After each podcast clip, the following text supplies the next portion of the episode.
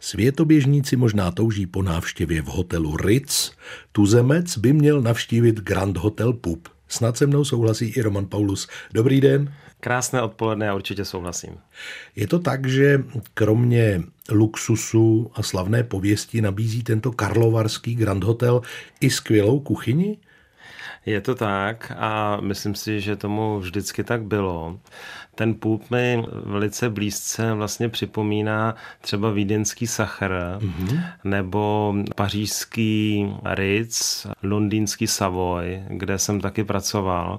Když ještě ty zaměstnanci budou nějakou dobu v čele s panem ředitelem a se šéfkuchařem, který jsem měl možnost tam potkat, budou následovat tu cestu, na kterou se teďko dali, tak mají šanci se tady těm hotelům zase zpátky přiblížit.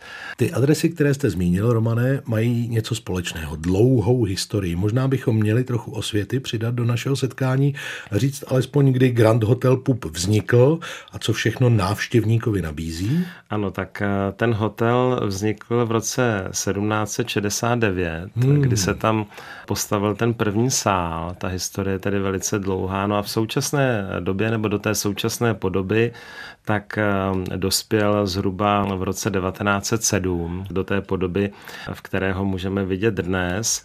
Vlastně koncepčně musím říct, že to opravdu hodně připomíná třeba ten Sachr.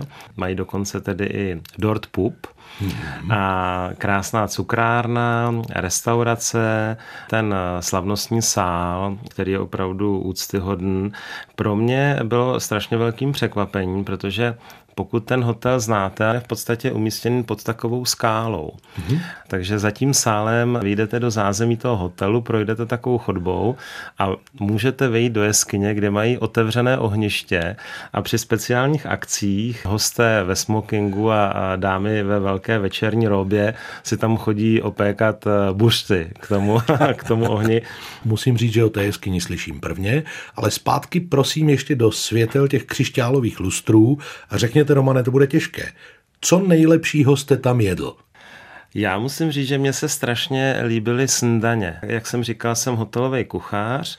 Prostě ty snídaně v hotelu, tak to je taková známka toho, to tomu dá ten pravý punc. Protože na tu večeři třeba nejde úplně každý, ale na snídaně jde většina hostů, speciálně v takovém lázeňském hotelu s krásným wellnessem, jako je PUB a snídaně se mi moc líbily, ten prostor je velkorysý, je to v takové té hale, máte poměrně hodně místa mezi stoly, takže ta velkorysost toho prostoru, ta historie, no a samozřejmě jsme navštívili i ten Bechers bar, slavný bar, kde se nám tedy taky velice líbilo a mohli jsme ochutnat pár velice zajímavých koktejlů. Tak vidíte, naše povídání se jmenuje Na vidličce, ale dneska je z toho hezký tip na výlet s rodinou. Romane, díky, nashledanou. Krásný den.